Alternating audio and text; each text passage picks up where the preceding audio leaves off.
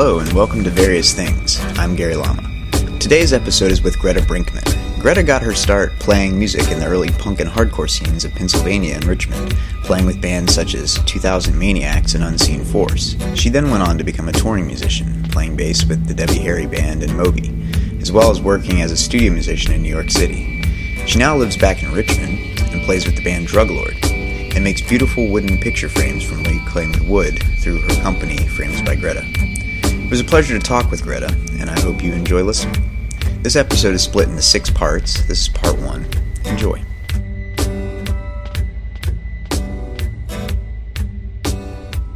My name is Greta Brinkman. I guess I'm best known in Richmond as being a bass player. Um, came here in 1985 and started the band called Unseen Force, and then uh, was in many bands over the years. Used to work at a place called Rockets, and moved to New York City in 1994 to play bass for Debbie Harry. Um, stayed there for 14 years. Finally gave up on being a professional musician because you cannot earn a living that way anymore. I was a session session player. Came back to Richmond, own a house now, and uh, now I'm almost retired from playing music. I'm down to one band, which is called Drug Lord, and I've quit all my jobs to concentrate on making picture frames out of reclaimed wood from job sites that I used to work at when I used to be a carpenter. I came to know of you because of an Inquisition song Mm-hmm. um, when I was like 14. You know, like I, did, I didn't even know you were a real person until like you know maybe like 10 or 12 years later because I'm friends with Carol and, Uh-huh. and Beth. Um, but I, you know, there was a there was a song called Greta Brinkman versus City. What The what story behind about? that is that Inqui- when I used to live, I live now in Oregon Hill, but I used to live in a different house in Oregon Hill. Inquisition used to practice in my basement. I would rent out the basement to my band would play there, and Inquisition would practice there for like twenty dollars a month. And uh, so we got to be friendly. And Thomas is just so adorable, and he always would. He's like he at the time he was this wide-eyed kid, you know, really, and he still is really kind of interested and excited in Yeah. the world, and always curious and wanting to know stuff and stories about people. And so he really used to dig when I would tell him Debbie Harry stories, you know, and stories about touring and stuff like that. And um, so we just got to be friends, and I don't know why they titled the song that way. It's not the lyrics aren't about me, but the name is.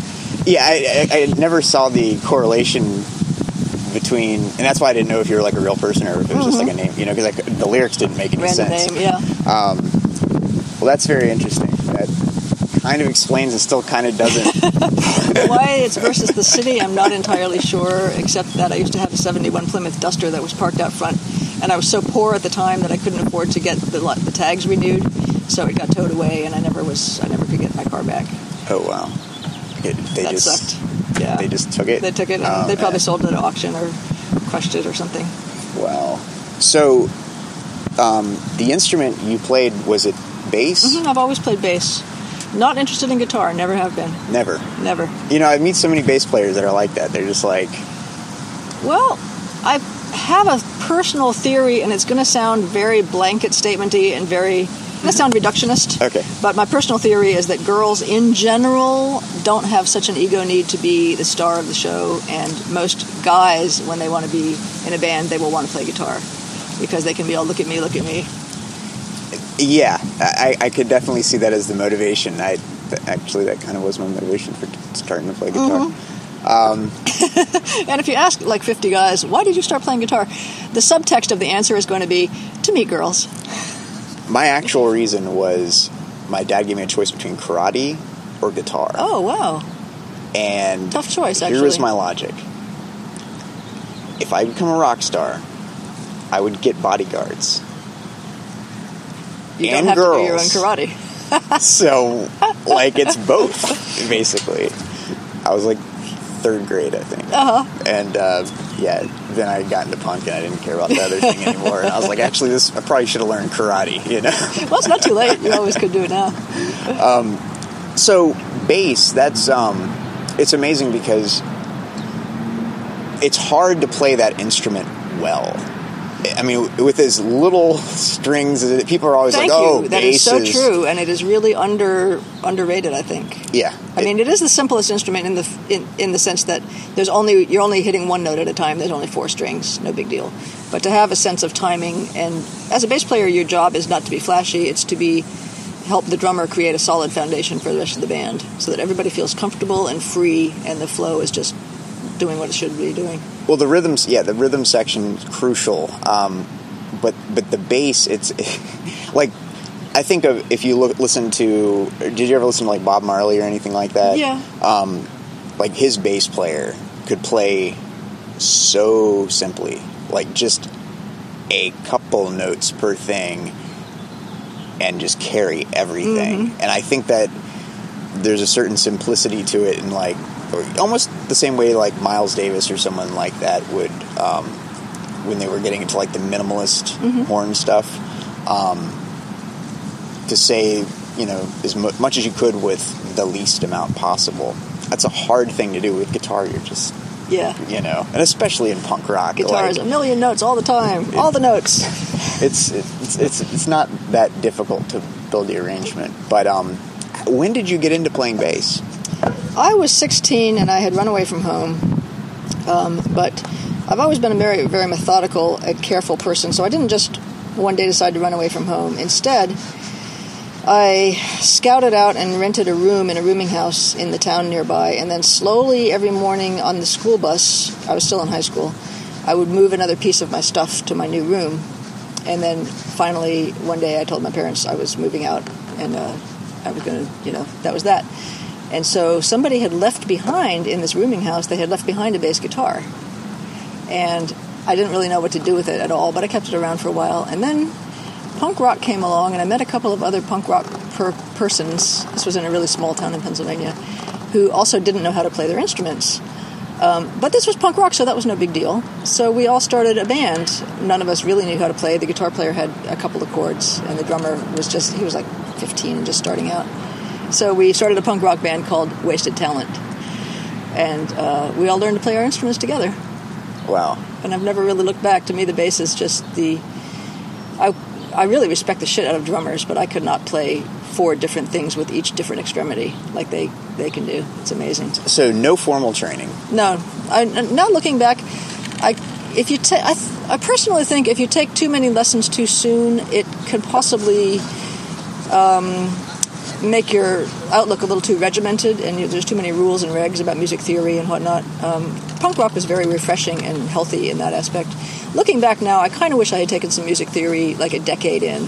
I would have liked to know a little bit more about, you know, sevenths and building chord structures and stuff like that. But I've been pretty successful and pretty satisfied musically just by, um, you know, learning to play with punk rock. And then uh, when I worked as a session musician in New York City, I also played in a house band that had a different drag queen singer every week. And so we would learn five to ten new songs every week for that singer. It was like a live karaoke thing. And that was an amazing, incredible education. Just when you learn other people's songs, you really get an insight into how they write their songs and kind of a feel for the you know the structures that they use. Every songwriter is a little bit different, and there's people who obviously start with a riff, and then they decide later what the vocals are going to be. And then there's very obviously people who come to the thing with a page full of lyrics that they want to make into a song.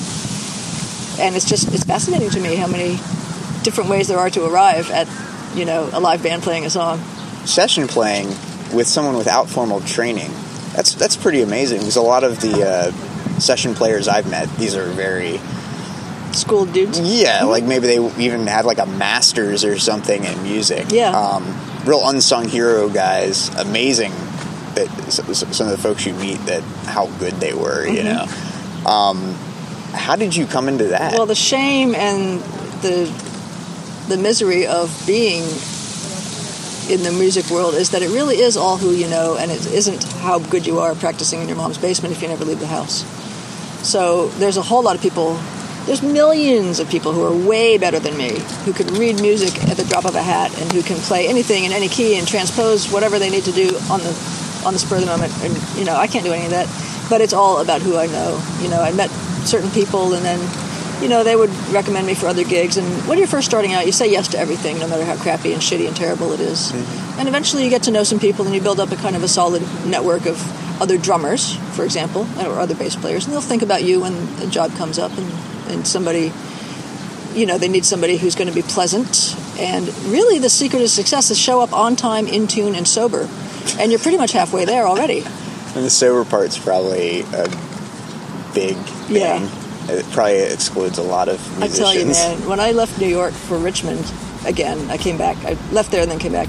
I was just, I was shocked at how drunk everybody is here. Really? Yeah. And that concludes part one of our six part interview with Greta. All of our interviews are available at variousthings.org. This interview was conducted on April 5th, 2014.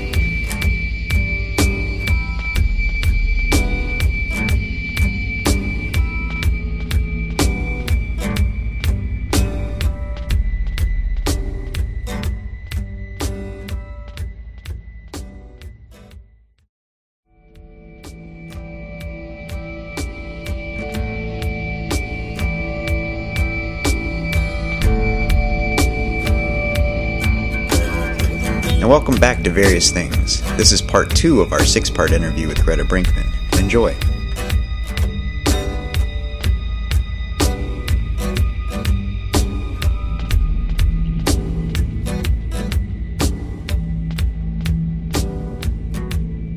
So, when did you move to Richmond?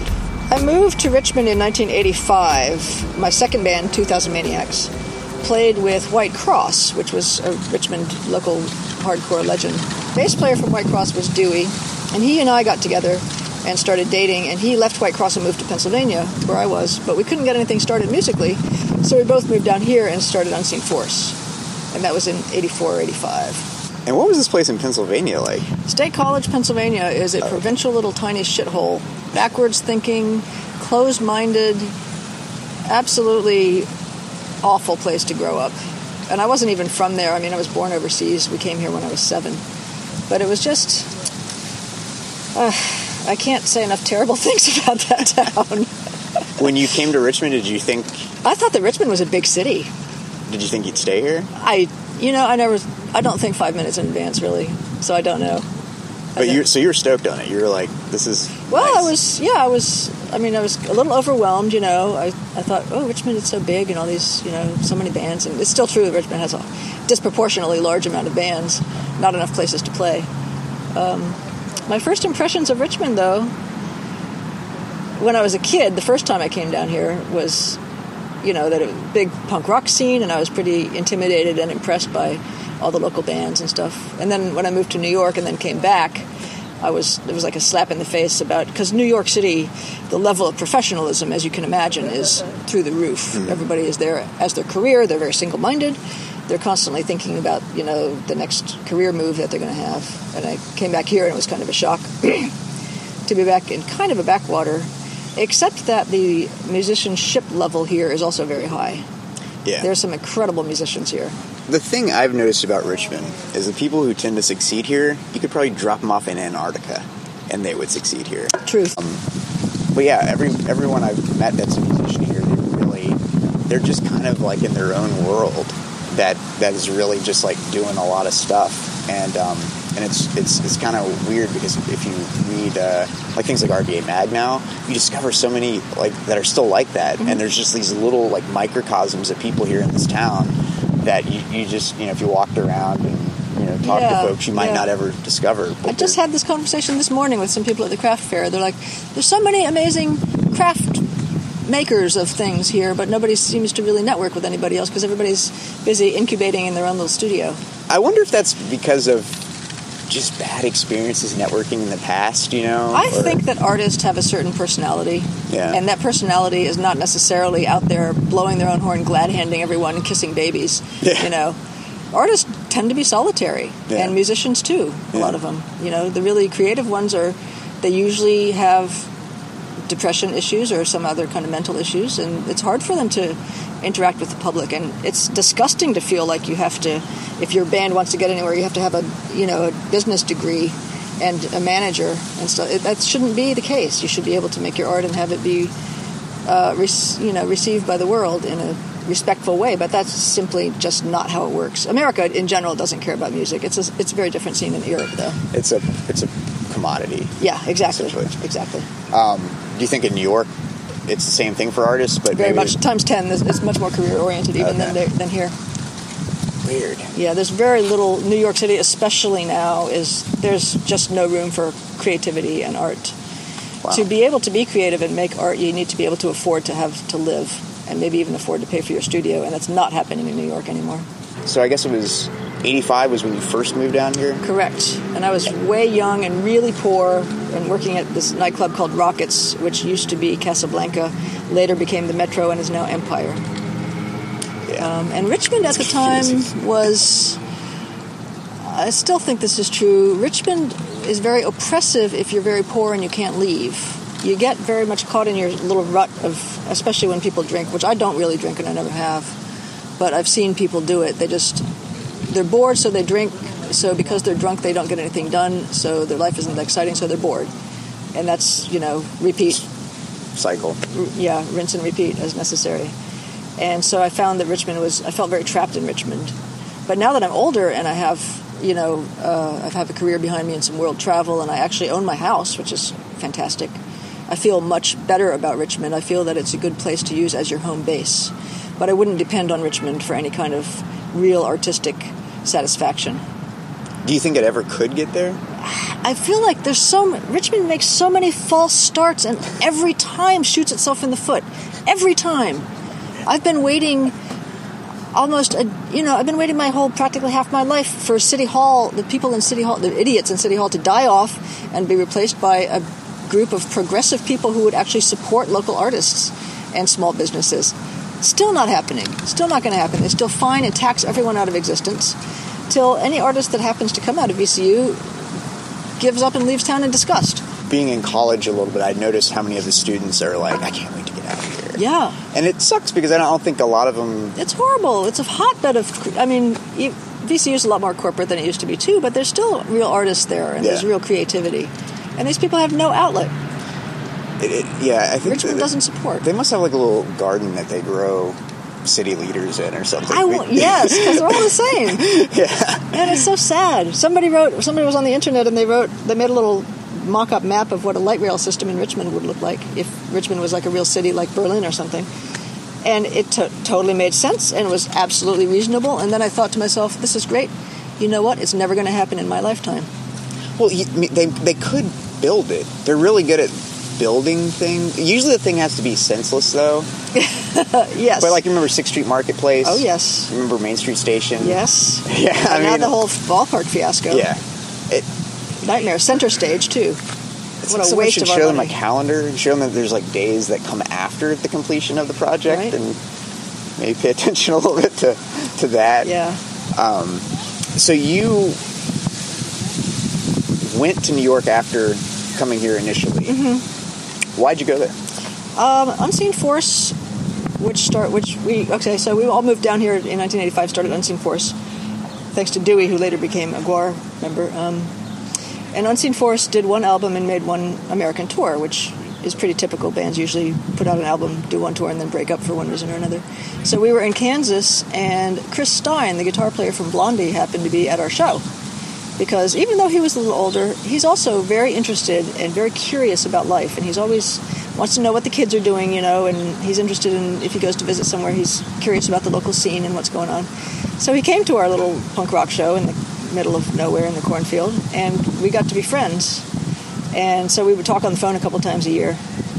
And in 1994, we were talking on the phone and the, the usual stuff. And, and he said, Oh, yeah, well, the Debbie Harry band is going to go to England, but we don't have a bass player. I don't really know what we're going to do. And, you know, kind of jokingly, I said, Oh, haha, I could be there next week if you want. And then he was like, Oh, you know, I never thought of that. When can you be here, honestly? And so that's how I became Debbie Harry's bass player. Wow. So '94. Did she stop playing for a while, or she had been playing the whole time? She had been she, Debbie. She's a goddess. Okay, Blondie had broken up. Um, they lost their record. They got done by their record label. It was a huge legal fiasco. They they went through court for years to even get a fraction of what they were owed. Um, but Debbie has always continued working either solo or you know with other people. She's always like she's flying to Rome to be in a fashion show, or she's going upstate to be in a movie.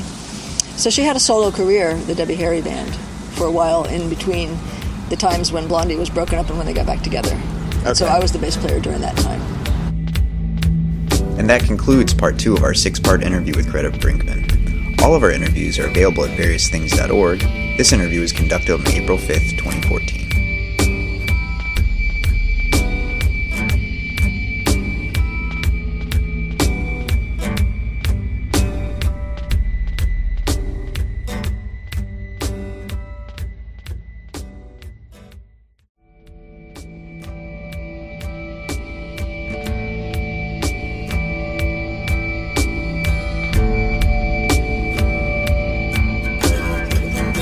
Welcome back to Various Things. This is part three of our six part interview with Greta Brinkman. Enjoy.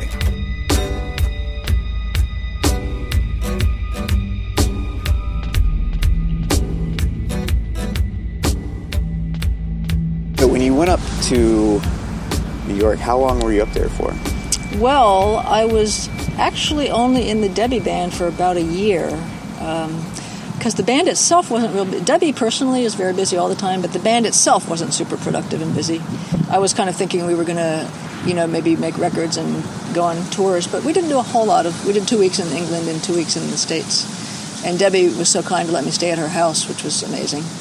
Um, but then while I was, I figured while I was up there, I'll go ahead and, you know, try to start a career. You know, it's have being Debbie Harry's bass player is a pretty big leg up. It's much better than zero.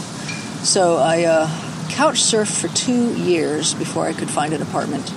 It was gruesome, brutal, and just started like I already explained to you, just kind of saying yes to everything and slowly meeting people, you know, and becoming better known. And it was exhausting, and I I would never do it again, but I'm really glad to have done it. It was an amazing experience. How old were you in that? You don't have to tell me. Uh, How old was I? 33? Doing that at 33, like I was 31. 31. 32, 31, yeah. I always thought of the 30s as like when you stop giving that extra whatever yeah, percent. well, no. wow. Actually, Wow. Blondie, when Blondie got big, Debbie was already in her 30s. Wow. So she was already a full grown adult when that whole thing happened. I just look on like when I was like 19 and I'd like take an internship somewhere and like yeah, 16 hour days. Sure, why not? You get to be like 30 and just kind of like, Well, you know, if you don't drink and you don't party and, you know, clean living goes a long way. I've never been a high energy person, but I do have, I can go for long periods of low energy. so my stamina is good, just my energy levels are kind of low. that's like a deep cycle battery. Yeah, exactly. That's cool. um, so, did you kind of get like attached to a studio and being a um, No session player um, or producer? The or- type of session person, I kind of was attached to a studio. I did play, I did work with um, a, a guy who owned a studio called Dessau Studios, which Sonic Youth recorded at, and That's, the Beastie yeah, Boys. That sounded familiar. Yeah, Okay. I think the Beastie Boys might have named. Did Sonic Youth name their EP Dessau, someone did. or Beastie Boys named I their EP Dessau? Anyway, it was Beastie Boys. some a couple of bands. So I did work with him, but mostly I got gigs just by well this the nightclub that I told you about where I was in the house band and we played with a different drag queen singer every week. I would get a lot of gigs from that. People would see me on stage and then they would come up afterwards. At the time, there was still a record industry and there were still people doing showcases.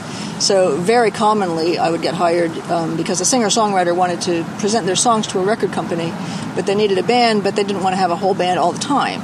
So it's very co- it was very common then to just hire a band for the night. Basically, you would have they would give you a tape, you would learn the songs, you would have a rehearsal, maybe two, and then you would put on a little tiny kind of a fake show at a rehearsal studio, or like, even someone would rent, rent a soundstage. Yes, exactly.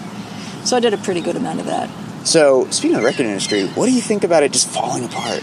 I think it's a long time coming, and and they've they've got it, they deserve every bit of failure. Record companies for years have been nothing but just leeches, Yeah. and you know, I'm not even complaining. I'm not even bitter. The uh, you know, Pro Tools and internet killed my killed my career.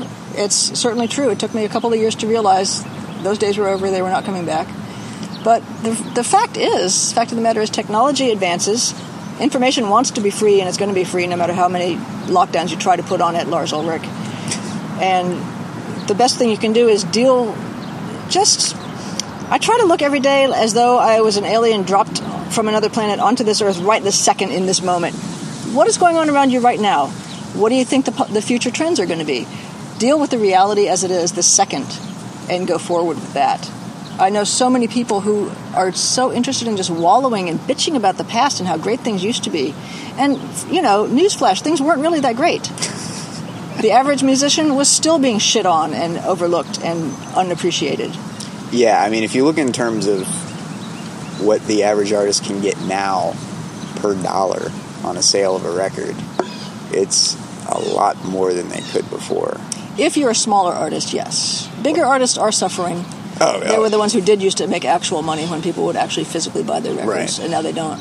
Well, now they're trying to do all that like weird like 360 deals where they like just take a percentage on your whole entire life. Like, Yes. oh, you're gonna sell a T-shirt? We want that, and I know it's disgusting, but you could really see that coming.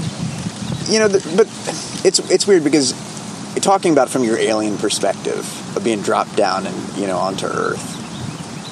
There's really like two, maybe at least that I can come up with, two sides to music. One is the entertainment industry, and, and one is music. Mm-hmm. You know, and sometimes they're in the same box. Um, like some, you know, like uh, like I don't know, some band is you know they go out on tour, they put on a good show, and Right. you know, Somebody like uh, maybe Pearl Jam. or something like that, or maybe like Nine Inch Nails, or you know, Yeah, like a lot yeah, of theatrics, and Uh-huh. you know, But people actually do listen to the records home. Right. Emotionally, it means something to them. Right.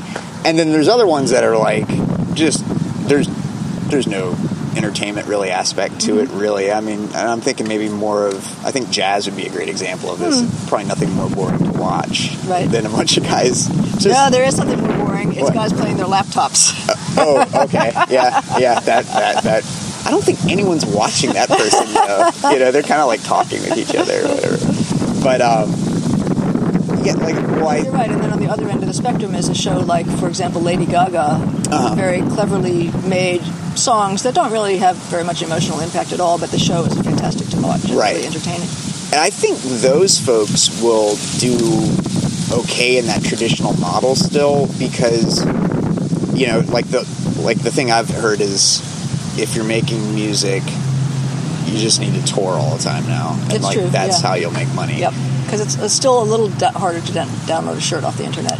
or an experience, you know, Yeah. and even buying the shirt at the show, you know, like that's the thing, you know, like, um, but from that split side of it, the music aspect of it, personally, I, I think it's great because, I mean, like the filter's gone, you know, like the gatekeeper is gone, so now you have to wade through, that is the new problem. Is this giant tidal wave of terrible, terrible crap. yeah, and and so now we're back to listening to our friends' suggestions, Yeah. recommendations, and there's nothing wrong with that.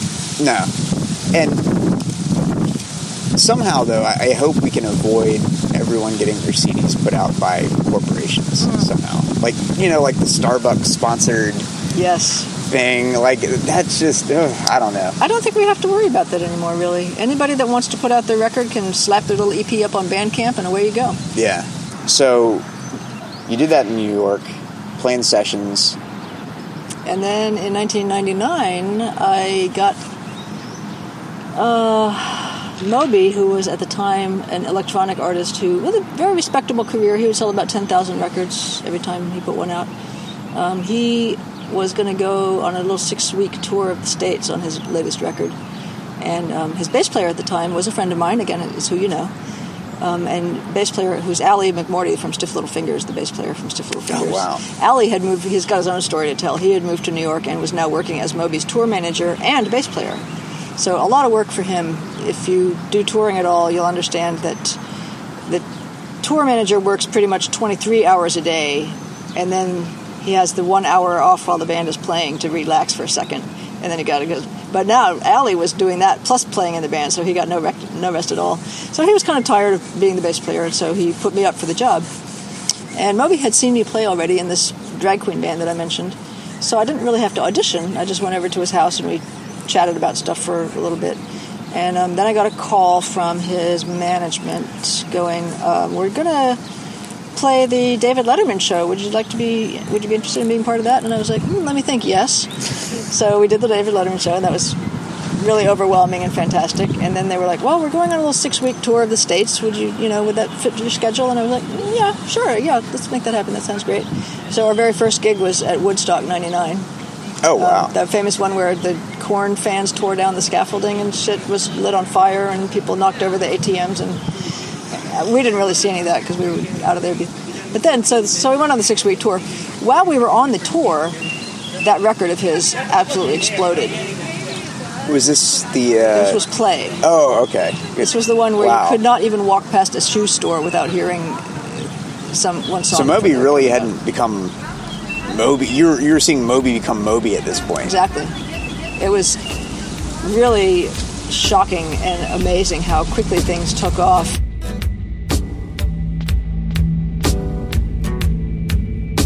And that concludes part three of our six part interview with Greta. All of our interviews are available at variousthings.org. This interview was conducted on April 5th, 2014.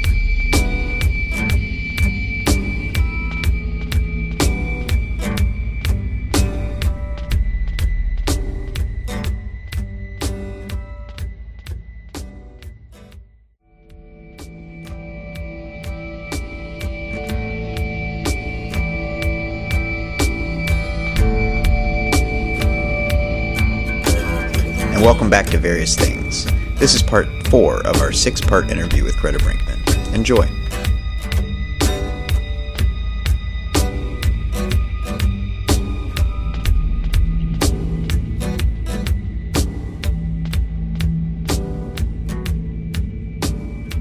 So we did the tour, and then as we were winding up, now it turned out that we had needed to fly to England because now the record's popular in England. So we went to England, did some shows. Then we had to fly back to the States and play a different tour, but bigger venues this time now because more people were into the record and buying tickets. And then as we were on that, it turned out, oh, now we need to go to Australia. The record's taking off over there. So we went to Australia, and then we went to Europe, and then we went to you know back to the States and did this festival thing with Bush, and then and then we're at Coachella and we're opening for blah blah blah, and then we're playing. And the high point of the whole thing was we opened for U2 in Dublin at this famous castle where they where they play.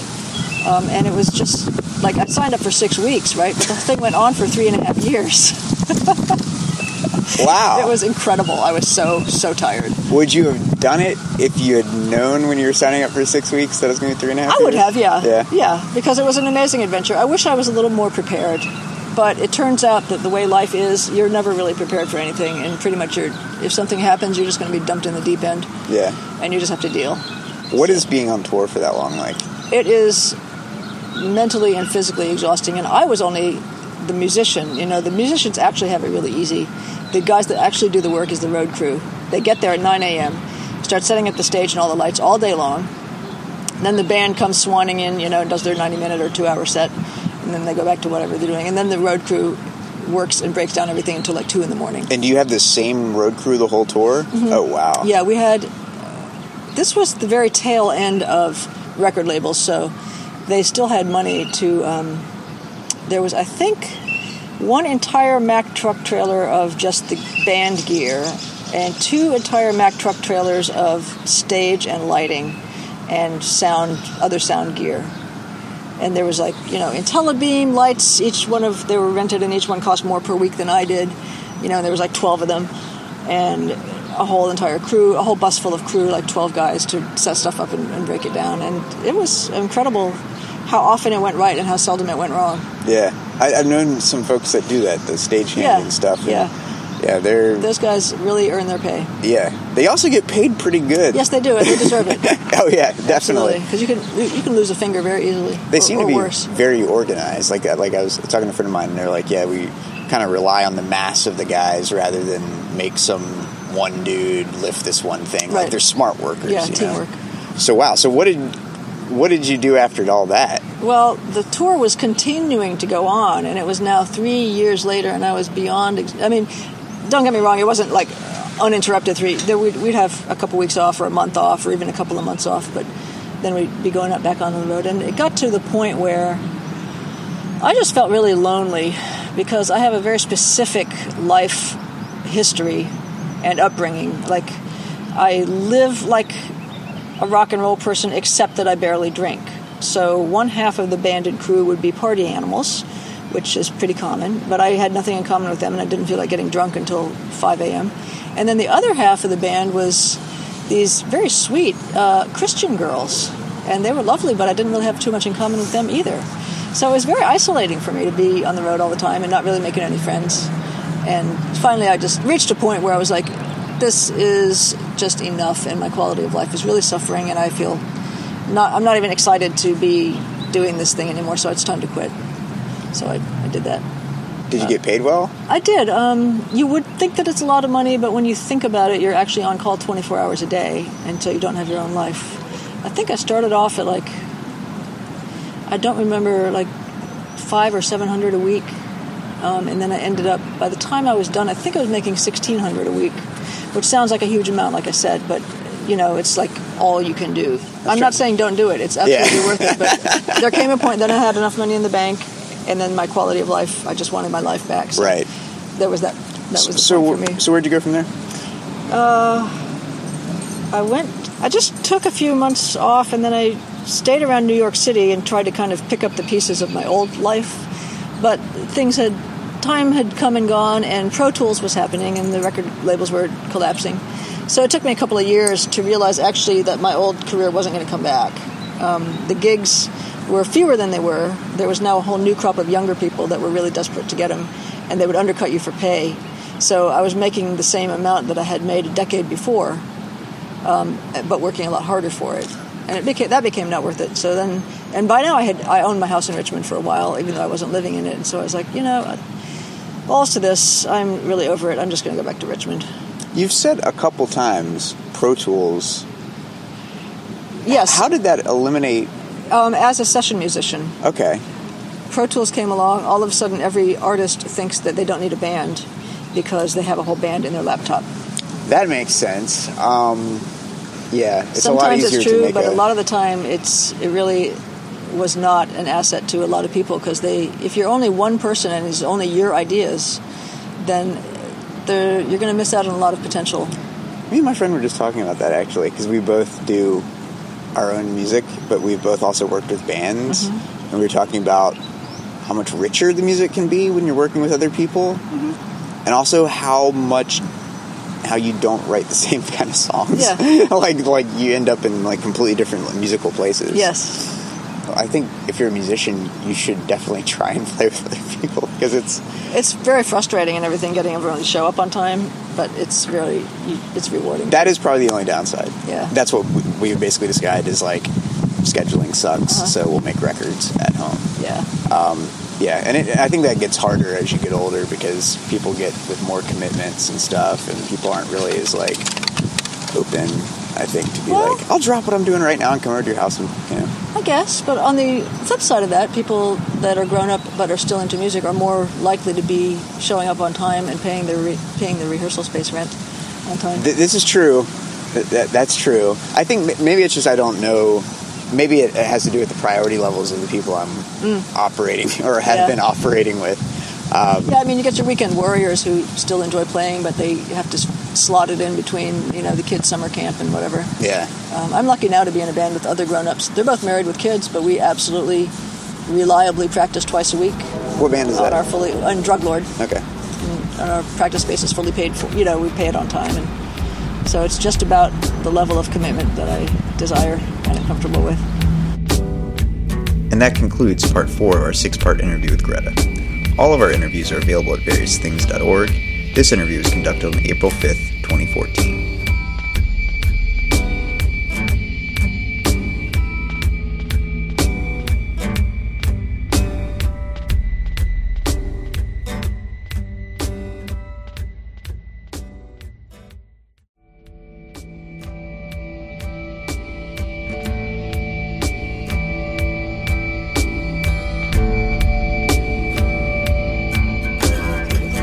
Welcome back to Various Things. This is part five of our six part interview with Greta Brinkman. Enjoy.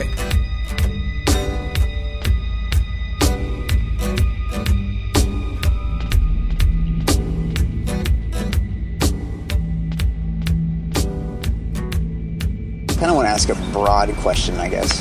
What is punk to you? At the time, and remember that I was alive already when Sid Vicious was still alive. Okay. Um, Punk was a fantastic. The the kernels of it for me were just a realization that you really could make your own fun, and you didn't have to rely on somebody selling it to you. Um, in this town where I was, there was you know maybe 15 of us little punky wavers, and we would all hang around together and you know tear up our clothes and put safe put it back together with safety pins and walk around town looking all scary and um, making our own bands. And so, and it was kind of, it was very refreshing and nice to realize that uh, you didn't really have to play by, by anybody's rules, and you could just make whatever you wanted to make. Um, and that was great, and it went on for quite a while. For you know, several years, there was not really that much of a dress code, and different types of music were quite acceptable. Like you could have a saxophone in your punk rock band. You know, um, only later did it become really codified, like uniform and the dress code was extremely rigid, and people were excluded. Um, so it was it was fun and exciting for a little while there. You're not interested in it now? Or? Oh, I still am. Oh, okay. Yeah, Do you consider yourself like a punk? sure. Okay. Like I consider myself a feminist. It's just a, you know, a feminist is just somebody who believes in equal pay for equal work. What do you? Why do you think it, it codified like that into, into that rigidness? I think that humans in general really crave structure and having someone tell them what to do, Even in even in punk which yeah. is not really supposed to be. I mean, you know, it's like being president of the anarchy club. that's a great way to put it. Wow. And so, like, uh, something I've been coming up talking with people is um, how, like, after Green Day, it real and, and well, maybe even more after Blink One Eighty Two, but punk became a pretty accepted genre. Mm-hmm. And it's to the point now where, like, some of my friends and I, we meet folks that listen to it avidly as a genre, but have no interest in the social aspect. yeah, in the in the ethic aspect of it, I guess.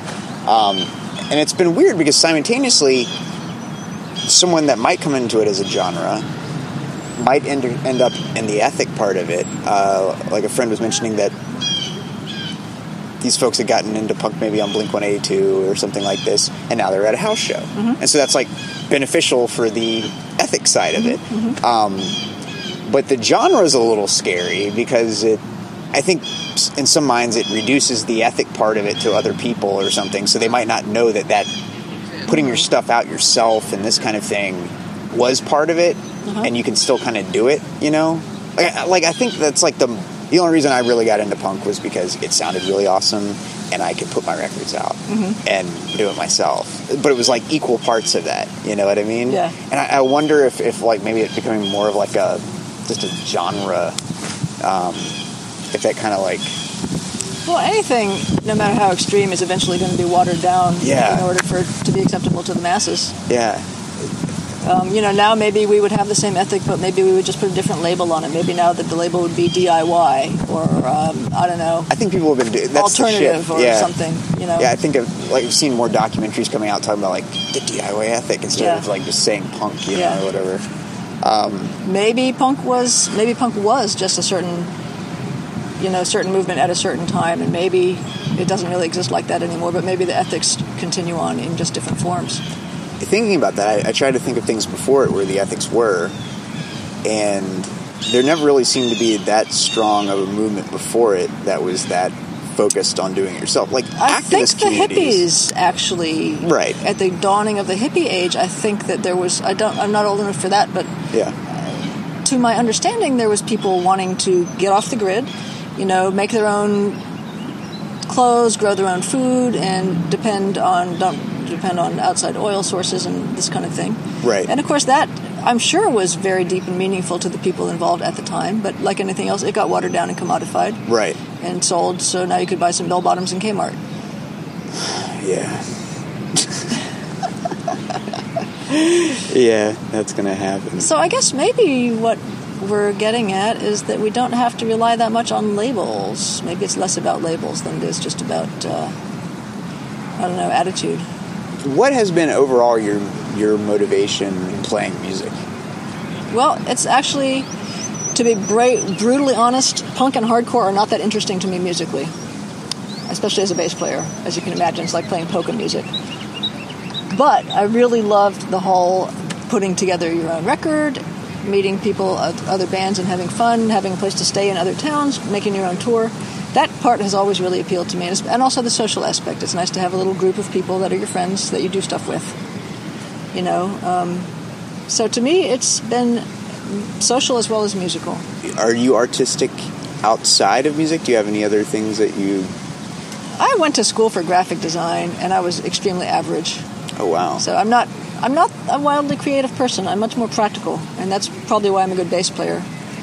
Um, and I also now make picture frames out of reclaimed wood, and that's a way of turning of being practical yet also useful and beautiful. I think. would you consider yourself like a utilitarian Yes, okay I'm always interested in like anything. I see something that is engineered, and I'll be thinking, what would be a better way? to do that, Okay. make it more functional, and make it work better. Wow. So maybe in like a, different life, you could have been like a. I would have made a great, I don't know, city planner or you know, urban engineer or something like that. What are your critiques of uh, th- those things in, in this city? What's something that just sticks out that they could have done so Don't much even better? get me started. Richmond, Richmond schools and roads are a national embarrassment. Their roads are horrible. It's you know what's un- even worse than their roads, though? Their sidewalks. Like they can't, You are not wrong. they can't keep a sidewalk together to save their lives. and it's not that hard. No. Other I've- cities, I've been to other cities. European cities, hundreds of years old, managed to make their cobblestones smoother Even Baltimore sidewalks. has better sidewalks. Yeah. You know, like Baltimore will have like ten blocks with not anyone living on it, and those sidewalks are like perfect. But Richmond, you got the famous sidewalks are all like cantilevering into the sky. I know. Maybe it's the soil, or I don't know. You- I did hear a rumor, or no, sorry, it wasn't a rumor.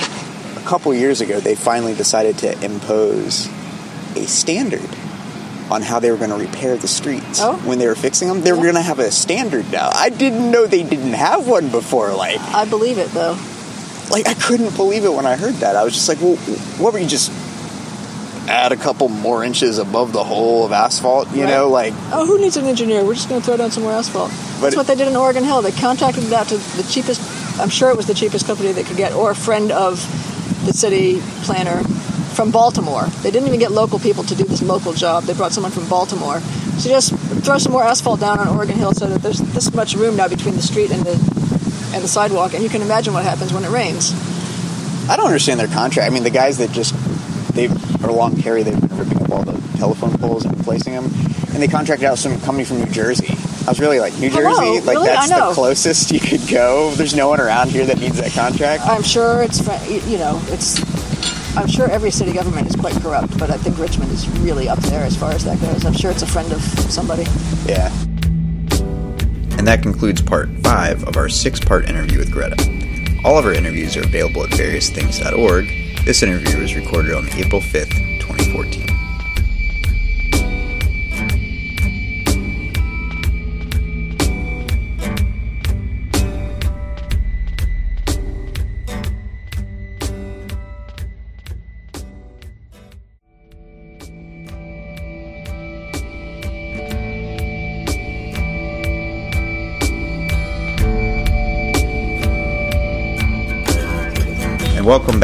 Various Things. This is part 6 of our six part interview with Greta Brinkman. Enjoy.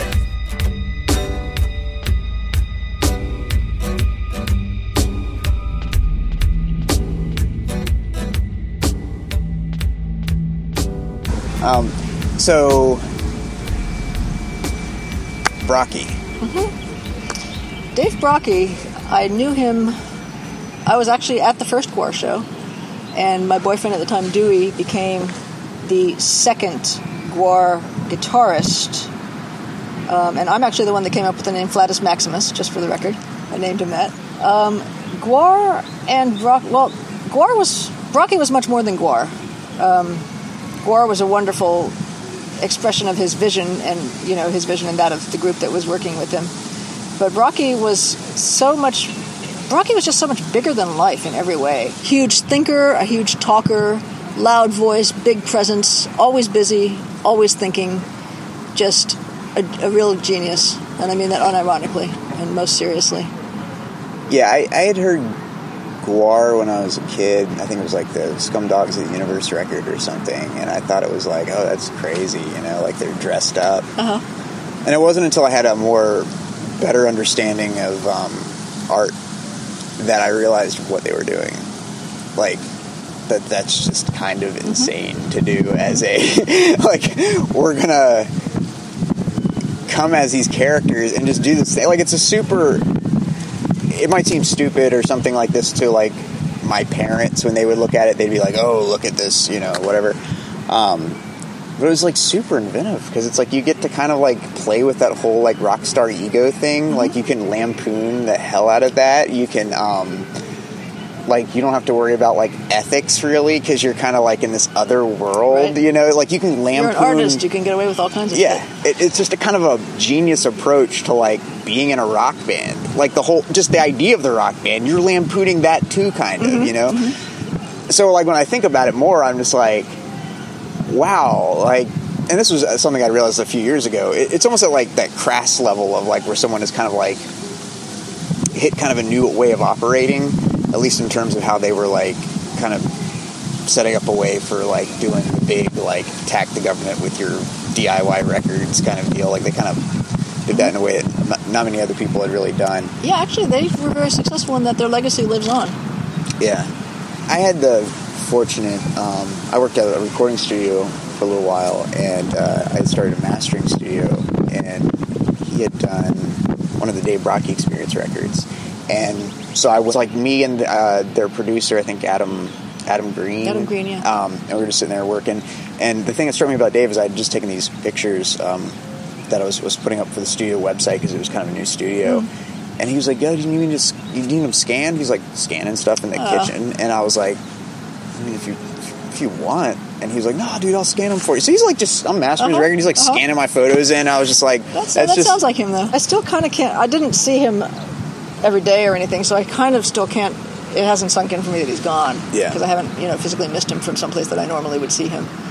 But he's definitely left a giant hole in Richmond. so that was someone that you'd known for a while." Yeah, yeah. I mean, we weren't super close, but we knew each other Yeah. for a long time. I was always happy to see him. You say it's not really kicked in yet. Have you lost people like that before? Um. Yeah, actually, just a couple weeks before Brockie passed, one of my drag queen friends, who was a singer that I used to play in her, back when he was, she was a he at the time, and oh, somebody didn't see the red light. uh, I used to work for a, a singer named Temptress, who was a guy who would dress up in a, in a dress and, and sing, and he actually later be, actually became a woman and lived as a woman, and then he recently died, and I felt very sad about that because I didn't get a chance to really see him much in the last, see her last in the last few years. But you know, I'm also very, like I said, I'm a realist, and I understand that we all die, and the best we can hope for, I think, is to just cram as much living as we possibly can into the space that we, whatever amount of time it turns out that we have. Yeah. And you know, Brockie lived enough for ten lifetimes. Yeah. I feel like if I die tomorrow, I'm still, I'm still good. I'm ahead of the game because I probably have lived enough for two or maybe three lifetimes. You know, with all the traveling and adventures. So it's not. I'm not going to be too sad. ever suffer any kind of because you basically been this punk rock person for a very long time now not to make you feel old No, it's fine. I am old. do you still like a, a buddy of mine uh, we were kind of talking about we're both in our mid 30s and we're i think the 30s are that age where you start like you're at a point where like society really has this expectation of Yeah, you yeah. Now it's, it's shit or get off the pot, man. Yeah, You're gonna so- get married or what? you're either the awesomest person I mean not the awesomest person in the world, but you're either a really awesome person for still doing what you're doing or a complete Or you're a big loser. Yeah. Yeah. Do you still feel that? That that pull between those two things? Very occasionally. Um, however, I have found something that really helps is to get rid of the TV and never read a magazine or a newspaper.